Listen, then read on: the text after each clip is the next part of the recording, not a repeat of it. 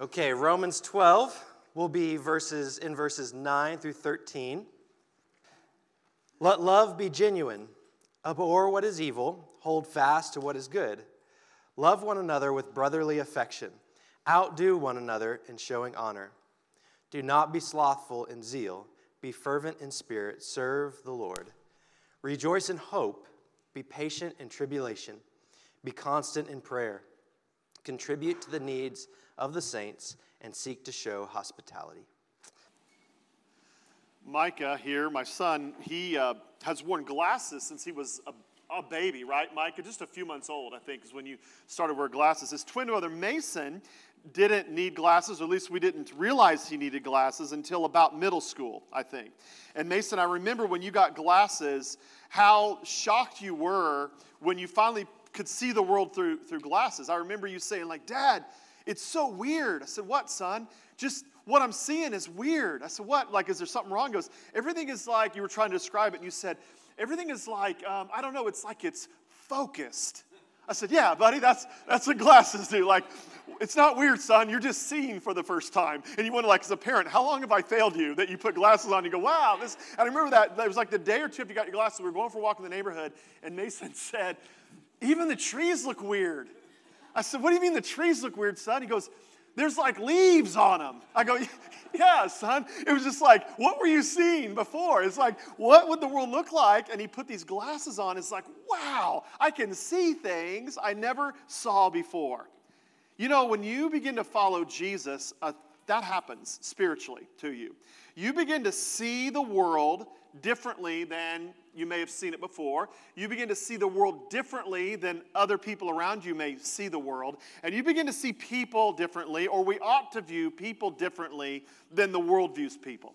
We should see one another differently because Jesus has transformed our minds and has transformed our hearts. And everything changes, our perspective changes, and Jesus transforms the way we see people and the way we treat people. We're continuing our series, Marks of a Transformed Life. This is our third week. We're going through, we, have been in the book of Romans for some time now. We're working our way all the way through that book, but in chapters 12 and 13, there's a bit of a shift in what the writer, uh, a man named Paul, was writing. He had been writing a lot about uh, things that are just deep doctrine and theology about who Jesus is and, and what Jesus did for us and how we can have forgiveness in Jesus. We can be restored to a right relationship with God through Jesus. And then in chapter 12, he begins to talk about what that's going to look like outwardly. And for 11 chapters, we unpacked what it meant to be redeemed by God through faith in Jesus. In chapter 12, he begins to talk about the implications or the application of that. And so we've kind of repackaged these two chapters within our study of Romans as marks of a transformed life. We're looking at seven different things about our life that change when we begin to really follow Jesus and allow him to transform our minds, to transform our hearts. In chapters 12 and 13, he lays out some very practical, observable implications of the gospel. Now, again, I said this a couple weeks ago when we started this series. Important we understand this. This is not a list of do's and don'ts. It's not a list of things. If you want to be right with God, here's the, all the things you got to do to be right with God. What this is, is what does it look like when God makes us right with Him? What does that look like outwardly? So Jesus changes our hearts. The Bible says he's been, what he's been saying for the first 11 chapters is that Jesus provides the opportunity for us to be holy in the eyes of God.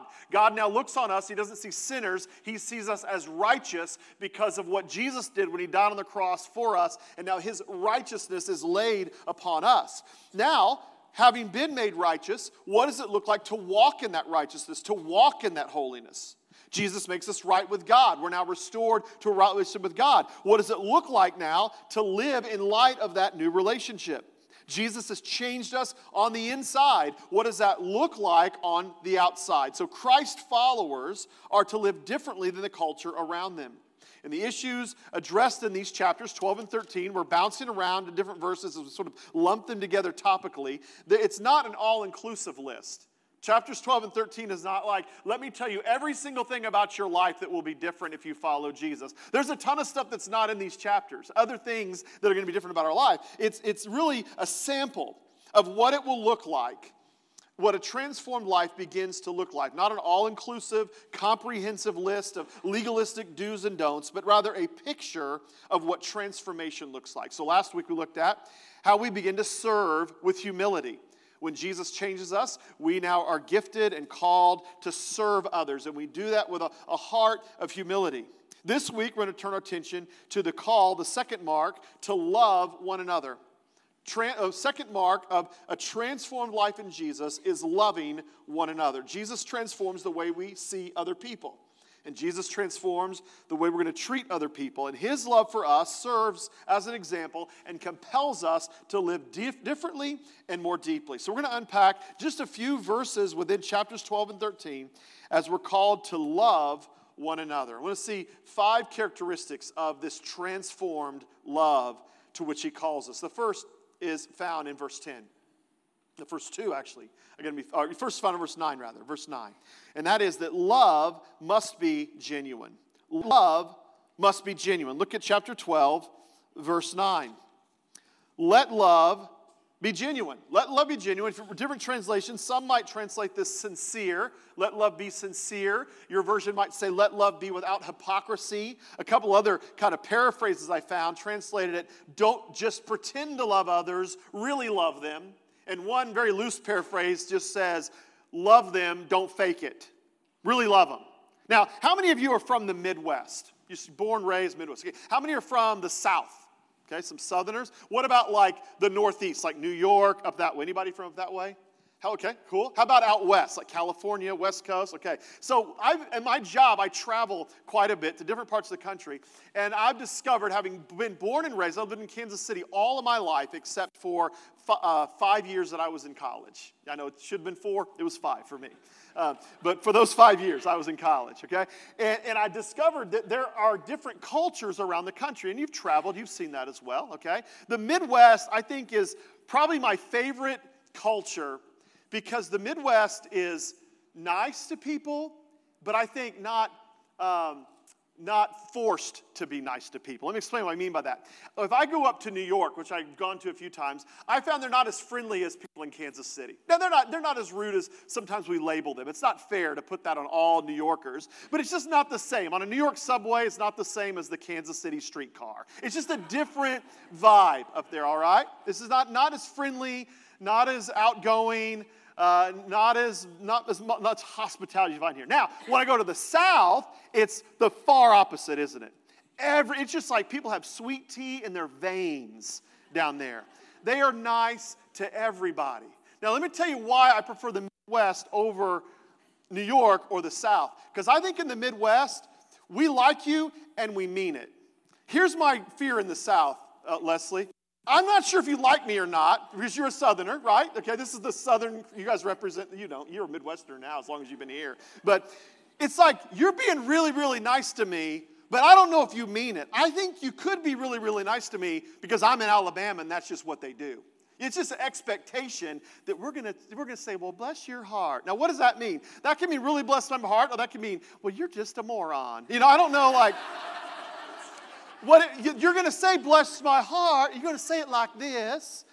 And, and, and, I'm so good, so good to see you. I'm like, is it? I don't know that it is. I think you're just saying that. I'm not too sure. I say that to say to illustrate, we can love that way, can't we? There are some people who won't show you any love at all, all right? And there are some people who will show you insincere love. They'll say they love you, They'll say they're there for you. They'll say they're praying for you. We'll say, but it's empty, it's hollow, it's insincere. The Bible calls us to a sincere love, that we love each other and we mean it. It's heartfelt, and it's demonstrated in the way we treat one another. If we really mean it, if it's really genuine, it's really sincere, it's not a mask that we put on, it's not something that we fake, it's something that we really mean. And because we really mean it, we have a sincere desire to really show it. It's not emotional, it's not for show, it's active and it's real. Listen to what um, the scripture says in 1 John chapter 3. If you want to turn there, it's near the back of the Bible, 1 John, one of the almost to the very end. 1 John chapter 3, verse 16. 1 John 3:16 By this we know love that he laid down his life for us, and we ought to lay down our lives for the brothers. Now, what is love? Love is what Jesus did on the cross. He gave his life for us because he loved us. And because of that, if we really love others, we ought to be able to lay down our lives. Look at verse 17, it follows. But if anyone has the world's goods and sees his brother in need and yet closes his heart against him, how does God's love abide in him? Little children, let us not love in word or talk, but in deed and in truth. What's he saying? If you say you love someone, you'll do something about it. God said he loves us and he sent his son to die. He proved it. It was sincere, it was genuine. 1 John 3 says, if you can see people in need and not meet that need, then how can you say you have love in your heart? When God saw a need, his love compelled him to meet the need. If we say we love, our love will compel us to meet that need. So he says, don't just love in word, but love in deed. Put it into action. Let your love be something that you genuinely express to others. Let it be sincere. Love isn't something we just talk about, love is something we do. It's more than just a feeling, it's certainly more than just words. It is active and it is real. And while it's easy to say we love others, transformed love is sincere and genuine and demonstrated by the way we treat people. It, it, isn't it true that we so often can just put on a mask? And we do it on Sunday mornings probably worse than any other day of the week. We live our lives the way we want. And I, I just have said before, it would, we would all be embarrassed if there were GoPros on the dashboards of our vehicles on the way to church at some point, right?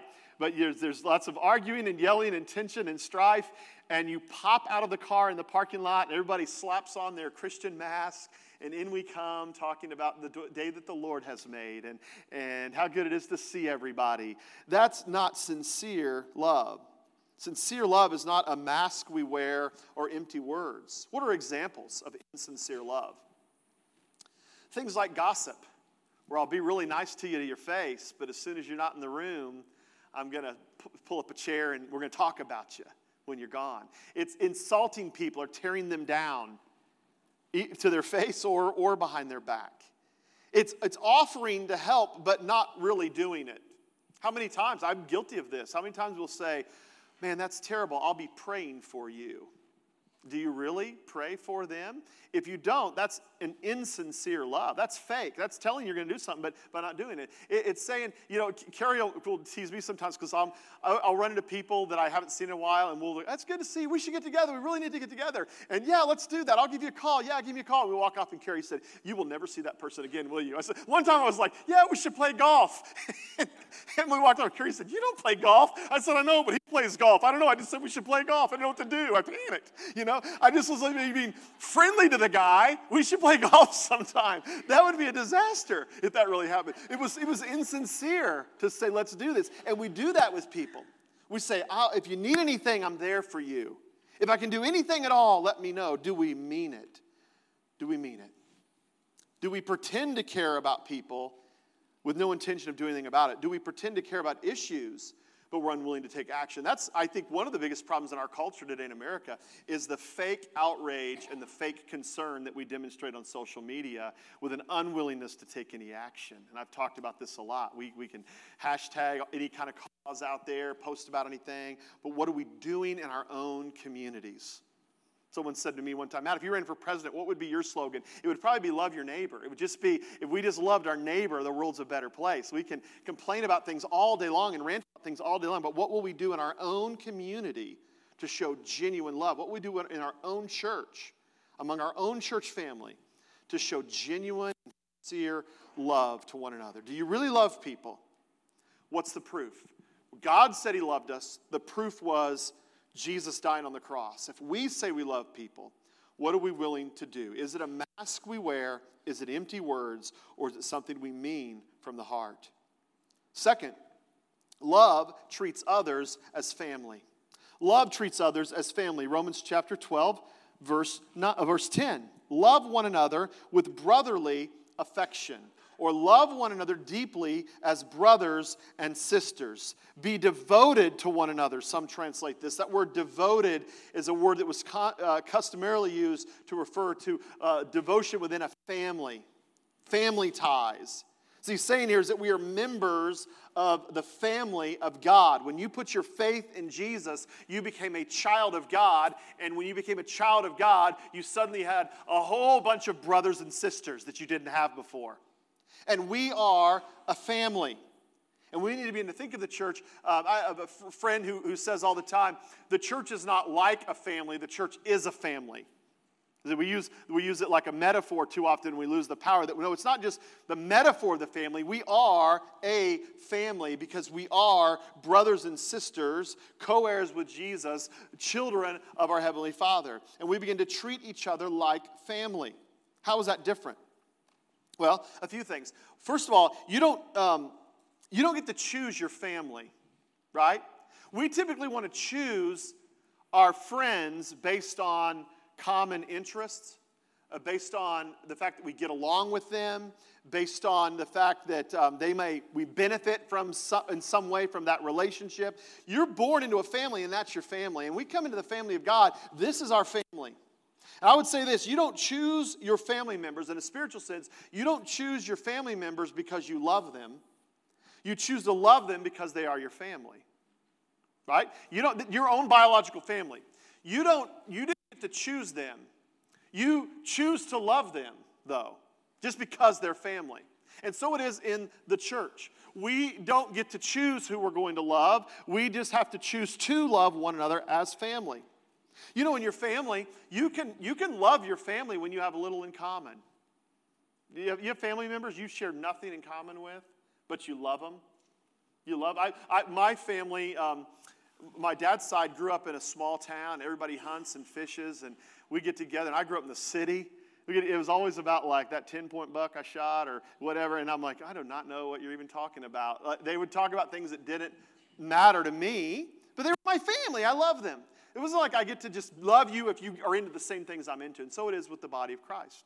We love each other, even though we, we have vastly different interests. I still owe Jason Thompson a trip to Comic Con because he became a Chiefs fan this year. It's kind of a bargain we made. I got to hold up my end of it, Jason. I plan to. Uh, but uh, uh, we can not share the same interests, but be united in Jesus. And we're family, we're brothers, even though outside of our, uh, our unity in Jesus, we may not be hanging out at the, the same things, share the same interests. You can love your family no matter how odd they are. Any of you have like really odd family members? Yeah, okay. I would say this if you don't think, if you don't think your family has an odd person in it, it's probably you. Just gonna, just gonna level with you. Okay, if you don't see it, you're probably the one that they would be thinking of if they were hearing this sermon right now. We have odd family members, but they're family. Anybody have annoying family members? wow, a lot of hands went up. Wow. My family's like, don't raise your hand, don't raise your hand. Um, we can love them like family. We can love our family even though we have nothing in common, even though they may be a little odd, even though it may be a little annoying. Have you ever had a family member wrong you in some way? And yet you just keep loving them. And so it is in the body of Christ. We can love one another, even though we may not have a lot in common, even though we may find another person odd or annoying. Someone may even wrong us. We can love one another. That's what God has called us to be. It was. Um, 24 years ago, I posted on this Facebook last night, 24 years ago this week that we moved to Kansas City. We were married six months. We had lived right down the road from Carrie's parents. We still went over there and did laundry a couple times a week and got a few, few, few meals out of the deal every week. And we packed up every, only time in my life, we've moved a lot in Kansas City, but never, only time in my life I put every single thing I owned on one truck and clamped a padlock on it. Anybody ever done that before? Every single one of you. You've done it a lot, Randy, probably some of you. We only had to every other time it was like, hey, how many of you guys in the church have a pickup? That's been every one of our other moves since then. But uh, we put everything went. And we, we, we had our first, we were in over here where the nursery is now, is where the worship center was. And we had the worship service. And uh, we went back to our little apartment, Hunter's Glen Apartments, over off of 72nd and I 29. And we said goodbye to Carrie's parents. And she started crying. And she laid in bed and cried all day long until it was time to come back to church that night. And I said, We're moving back. This, this was a very, very bad idea. And 24 years later, here we are. Why? Because you loved us like family. And you loved us, a newlywed couple, six months married. You, you invested in our young marriage. When we had kids, you helped us raise our kids. And uh, now our daughters in law, and one day our grandkids, Lord willing. And um, you've been family. You've been family, and that's what a family is. A family is like, it, it, we say, no matter what our differences are, we may have not liked uh, ideas each other had or whatever, but we were family. When you have family, when you're a member of the family of God, we're brothers and sisters. We choose to love because Jesus chose to love us and brought us into this family. So, what do we do? Brothers and sisters, we help each other when someone's in need when, when your family members have, have, need help with a home improvement project, with a move, with uh, someone's in the hospital, somebody gets sick, someone needs money in a time of need, somebody needs a place to stay, somebody needs help with a car repair. My dad could call me up and I'll go help him. I can call him if he can help me. I can call Mason and Mike at any time and, and they'll come over and help me because we're family. That's what family does. That's what we do in the body of Christ. We treat each other as family. We treat each other as family. Third, Love puts others first. Look at verse 10 again. Back at verse 10, chapter 12. Love one another with brotherly affection. Outdo one another in showing honor. Outdo one another. Give preference to one another. Honor one another even above yourself. This means we look for ways to defer to other people out of love. I was thinking about this verse this week. Pulled up to a four way stop, and I was thinking, how often at a four way stop you have, and, and, you ever pull up to a, a stop sign and another guy's pulling up to the stop sign at about the right same time, right? What do you do in that moment? Our human nature is to try to come to a complete stop as fast as we can to earn the right to go before the other guy, right? Like, here he comes, here he comes. Like, you slam on the brakes, like, I stop first, and then you take off again, you know? And if he tries to do it, you get mad, and maybe you honk at him, maybe you yell at him. You know, you know how different it is to pull up to a stop sign and go, like, no, no, you, you go on ahead. You ever do that? Just wave them on. Why? You know how better you feel when you do that? Like you're not, your blood pressure's not all up, you're not all upset, you didn't make a fool of yourself in front of your neighbor. I do that sometimes and go, oh boy, I hope that wasn't a church member. You know, you, I glad I don't have a Jesus fish on my car. Well, now we're all worried about the way we just acted at the four-way stop. But when you pull up and you say, no, you listen, what are you going to gain? Four seconds of your day by just saying, go right on ahead. Go right on ahead. And, and now this isn't a Bible verse on how to approach four way stops, okay? This is an analogy of how we ought to live our life. What if this week, when you come to a situation where it's either going to be you or that person, you said, you know what, you, you get your way this time? I was thinking of the time we, if you guys all, a bunch of teenagers ran to jump in Andy's car today to go somewhere, someone's going to yell what? Shotgun! Why? Because you want to get that front seat. It's that coveted seat. We don't normally go like, Hey, no, man, you get in the front, I'll get in the back. No one's racing to the car to jump in the middle of the back seat anywhere, right? But that's what outdoing one another and showing honor does. Again, metaphorically, this isn't like, okay, now I can't y'all shotgun anymore, I'm sinning, and Matt's gonna. No, uh, it's, a, it's, an, uh, it's an illustration of what if we lived our life saying, what if I took the back seat? What if I let the other person go first? What if we lived our life this week outdoing one another and showing honor, always looking for ways to put the other person first. Listen to what the scripture says in Philippians chapter 2. Philippians chapter 2, verse 3. Do nothing out of selfish ambition or conceit, but with humility count others as more significant than yourselves. Let each of you look not only to his own interests, but also to the interests of others. What if we just said, you know, I don't have to get my way here. I don't have to be first here. I can let the other person win and it's going to be okay. That's what the scripture calls us to here. Apart from Jesus, our nature is to seek our own way, our own will in every situation. But Jesus calls us to something different, something transformed, and to outdo one another in showing honor instead of trying to outdo one another. He adds something to the end of that, doesn't he? We naturally want to just outdo one another. He says, if you want to outdo each other in something, how about you try to outdo each other in showing love and honor and respect toward one another? What if you try harder to be better at honoring people than the other person?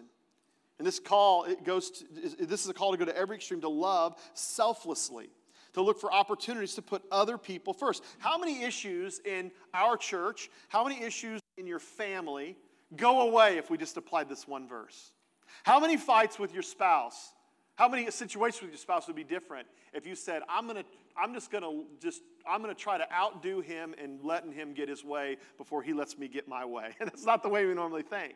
But how many issues go away? How about in, with, um, your siblings that you fight over something? You say, what if I just let my sibling have the bathroom first or have this thing first? How many times are we just, we're fighting to get our own way? What does this look like? It means we go out of our way to sacrifice time to serve someone. We're selfish about our time. We're selfish about our possessions. We're selfish about it so much. What if we said, I'm going to just look for ways this week to give it away, to outdo others in serving, to outdo others in sacrificing? It means I'm not going to insist on my own way. I'm going to let another person have uh, his way or her way. It might mean I'm going to be the first to forgive instead of waiting on the other person to forgive. I'm going to be the first to apologize instead of waiting for the other person to apologize. I'm going to be the first to serve instead of waiting for the other person to serve before I serve. Outdo one another. Love puts others first. Fourth, love celebrates and mourns with others. Love both celebrates and mourns with other people. Look at verse 15. Romans chapter 15. Rejoice with those who rejoice weep with those who weep. Now, look at that. It's two parts to this. The first is to rejoice with other people when they have a reason to rejoice, when something's going well. The second part is to mourn or to weep with other people when something tragic happens in their life, when they're going through a time of hurt. It means we're sensitive to one another, whether it's good or bad. Whatever you're feeling, I want to feel. Whatever you, I, am feeling, you want to feel. If I'm happy, you're happy for me. If I'm sad, you're sad with me. That's what we're called to do here. Now, let me ask you a, an honest question. This is something that occurred to me when I was studying this this week. Two things he's told us to do, right? Rejoice when other people are winning, okay? And hurt when other people are hurting. Let's be real honest. Which one of those is easier for you? I, am gonna I'm gonna say for many, for me, okay, I'll start with myself, name my truth. It's easier for me to mourn when other people are sad than to be happy when other people are happy. That reveals something about my nature if Jesus doesn't keep transforming it, right? We're, we're, we're, we're jealous people. Why do we not? You ever have someone get something and you, man, you, well, you ought to be excited for them, instead you're a little envious? Okay, you're a little jealous because things are going really well for that person and they're not going well for you. And instead of being excited that things are going so well for the other person, we have a little bitterness in our hearts, a little jealousy in our hearts. Well, we ought to be celebrating that you are winning at whatever it is that, you, that you got the job promotion you got the raise uh, you, you, the, the, this person that um, is, is found someone they're going to spend their life with this person whatever it might be something's going really well for this person and instead of going, man, that is, I'm so excited for you. Things are going so well for you, and I'm, you're my brother, you're my sister, and I'm excited to see things going so well, and I just celebrate with you. I thank God with you. I praise God with you for how well things are going. That's not oftentimes our natural response think it reveals a need, to, a, a, a, need for us to constantly ask God to give us compassionate hearts toward other people. We often think of compassion as being, Lord, help me to be sad when other people are sad. I would argue that that comes a little easier. Somebody loses a job, you feel bad for them. Somebody um, has a death of a loved one, you feel bad for them. Something that's going, uh, they're going through a divorce and you feel bad for them. That comes a little easier than celebrating the wins. But we need a heart that says, I love you to the extent that when you're heartbroken, I'm heartbroken. When you're full of joy, I'm full of joy. I want to celebrate with you when it's time to celebrate, and I'm going to cry with you when it's time to cry. True love rejoices when others rejoice and hurts when others are hurting. What are some ways we live this out? When someone is hurting, we make an effort to consider how we would feel in that situation.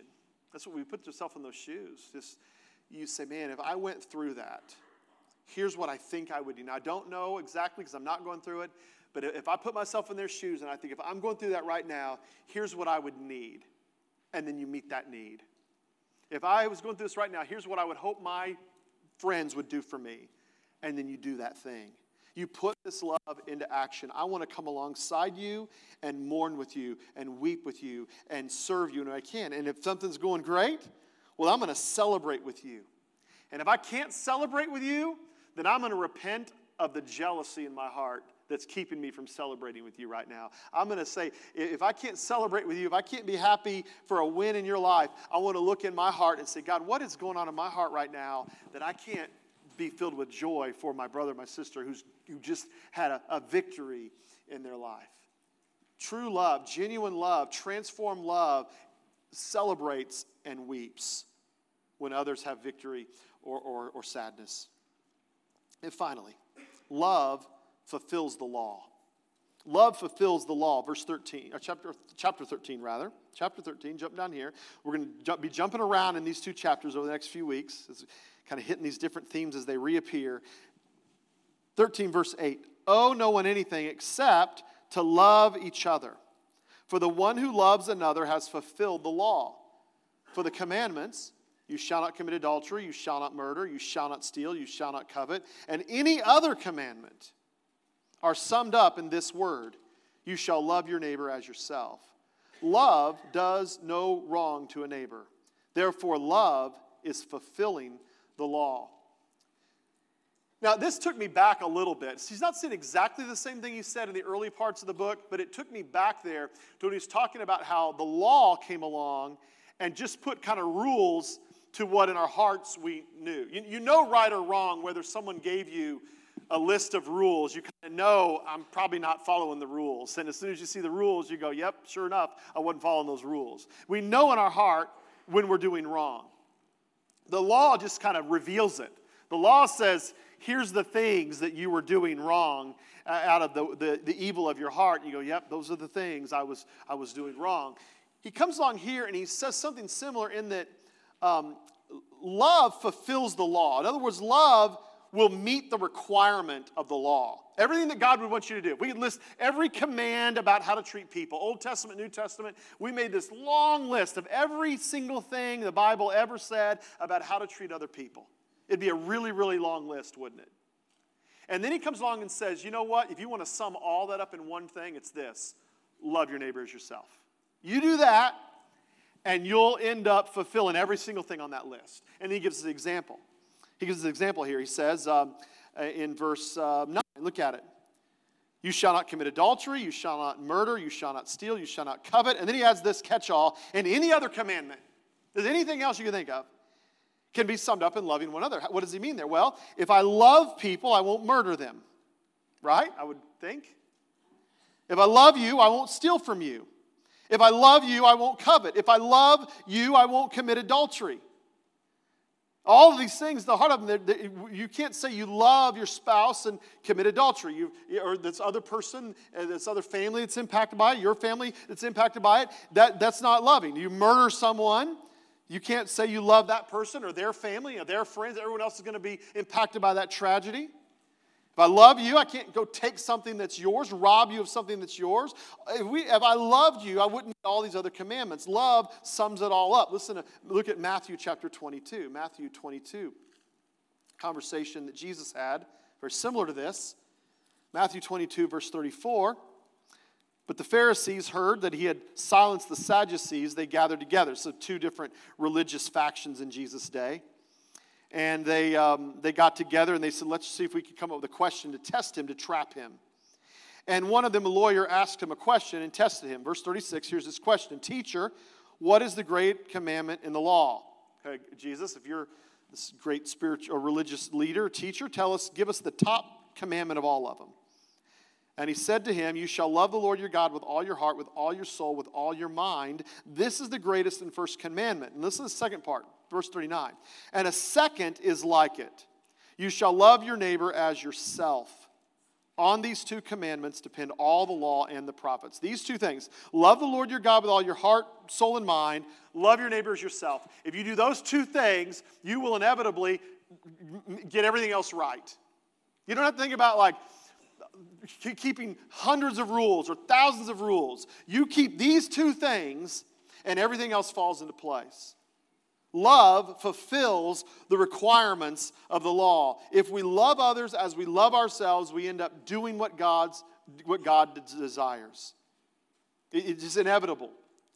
You don't have to run down a checklist of all the laws. You just say, love your neighbor, and you're going to just accidentally keep all the laws, or inevitably keep all of the laws by virtue of that. It's like with your kids.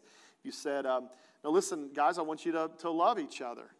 Okay, well, well, he, um, he hit me. Okay, we're going to make a rule don't hit. And then, well, now he kicked me. Okay, we'll make another rule don't kick. He stole my, my toy. Okay, we'll make another rule don't steal his toy. He won't let me watch what I want to watch. And okay, you're going to make another rule. Let him watch what he wants to watch. It's my turn to play the video game, and he won't let me. Okay, now let each take turns playing the video game. See what we do here? We add rule after rule after rule after rule. If we say, look, just love each other, just outdo each other in showing honor. Just go out of your way to love one another, and then all the rules get fixed. All the rules fall into place, is what he's saying here. Our focus should not be on having to learn and keep and remember and stress about a big long list of rules. He said, You just love your neighbor as you would love yourself. You treat people in your life the way you want to be treated, and everything else falls into place. So much of God's law for our lives can be summed up in simply that love one another. If we focus on showing love, we inevitably end up obeying what God has commanded. So rather this week, rather than thinking about all the different rules, think about how do I outdo one another in showing love? How do I uh, love from the heart? How do I see what you're going through and feel genuine compassion? We focus on that, and everything else falls into place. Four questions I want to put before you, just application of this as we near the end. Four questions. Just consider today as you consider these principles. Number one is this What sacrifice can I make this week to serve someone? What sacrifice can I make to serve someone this week? This week, all right, this is gonna, I'm going to go out and just try harder to love. No, you're going to have an opportunity to love this week. What's the specific action that you can take to show, to prove, to live out the genuineness of your love? If you say you care about something, if you say you care about someone, what are you going to do this week to make it genuine? To make it genuine. Second, how can I put someone first this week? How can I outdo other people in showing honor? Is there an area right now where you need to sacrifice getting your own way? Is there an area in your life this week you got to let someone else get the win? Is there a person this week you're going to have to be the first to forgive? Is there something this week that you're going to, ha- uh, you know, there's a need that you need to meet, and you're going to have to give up something, and you say, My goodness, to help this person, I'm going to have to not do this thing that I was planning to do. Are you willing to put aside what you were planning to do to meet the need of another person? Love goes out of its way to put other people first. Third, how can I help someone celebrate or mourn this week? Who do I need to just encourage and say, Man, I'm excited for you. I'm celebrating with you. I'm proud of you. I am happy for you. Or is there someone hurting? And you say, Man, if I was in that situation, this is what I would need. This is the kind of friend I would need. And this is the kind of friend I'm going to be in this situation. And fourth, how has my lack of love manifested itself as sin Jesus said that the law is fulfilled through our love. That means that if I'm not loving, what's going to, if I, if I love, inevitably I'm going to keep the law. That, conversely, if I fail to love, I'm inevitably breaking the law. What sin is there in my life because of my lack of love? How have I treated people wrongly because I failed to love as God has called me to love? Where have I, my failure to love, broken the law? Where has my failure to love broken the law of God? What have I done lately? And, and where do I need uh, repentance? Where do I need to seek forgiveness? God, my heart has not been wrong, has not been right. I've been doing these things because my heart has not been loving genuinely. Ask God to forgive you and to give you the capacity to love in a way that fulfills all of his expectations for you. As we wind it down, I want to just remind us again and started on this note, I went in on this note. We need to always remember that this is made possible because of the gospel, because of what Jesus did for us. We started, uh, he starts chapter 12, verse 1. Um, I appeal to you, therefore, brothers, by the mercies of God. It's only by God's mercy. We love because He first loved us. The only way we're able to love, the only way we know what love is, is because of what Jesus did for us. Jesus is our model. Jesus is our motivation. Jesus is everything. Three. We read the first couple of, we read verses three and four, where he says, Don't do anything out of selfish ambition or conceit, but in humility consider others more significant than yourself. Let each of you look not only for his, to his own interests, but also to the interests of others. What's he saying there? Put other people first. Why? Look at verse 5. He points us to Jesus. Have this mind among yourselves, which is yours in Christ Jesus, who, though he was in the form of God, did not count equality with God a thing to be grasped. But he emptied himself, taking the form of a servant, being born in the likeness of men and, have, and being found in human form, he humbled himself by becoming obedient to the point of death, even on a cross. Put others first. Why? Because Jesus did. Jesus left everything that was rightfully his and gave it all up to serve those in the need, serve our need of salvation and forgiveness. And he said, Jesus becomes our model. Jesus becomes our motivation. If I say I'm a follower of Jesus, what I'm saying is the man I follow gave everything to meet my need. And that becomes my motivation. That becomes my inspiration. That becomes my example and how I'm to love this week. Love this week like Jesus, sincerely, selflessly, putting other people first, celebrating when they celebrate, mourning when they mourn. We live out his expectations as we love the way he loved.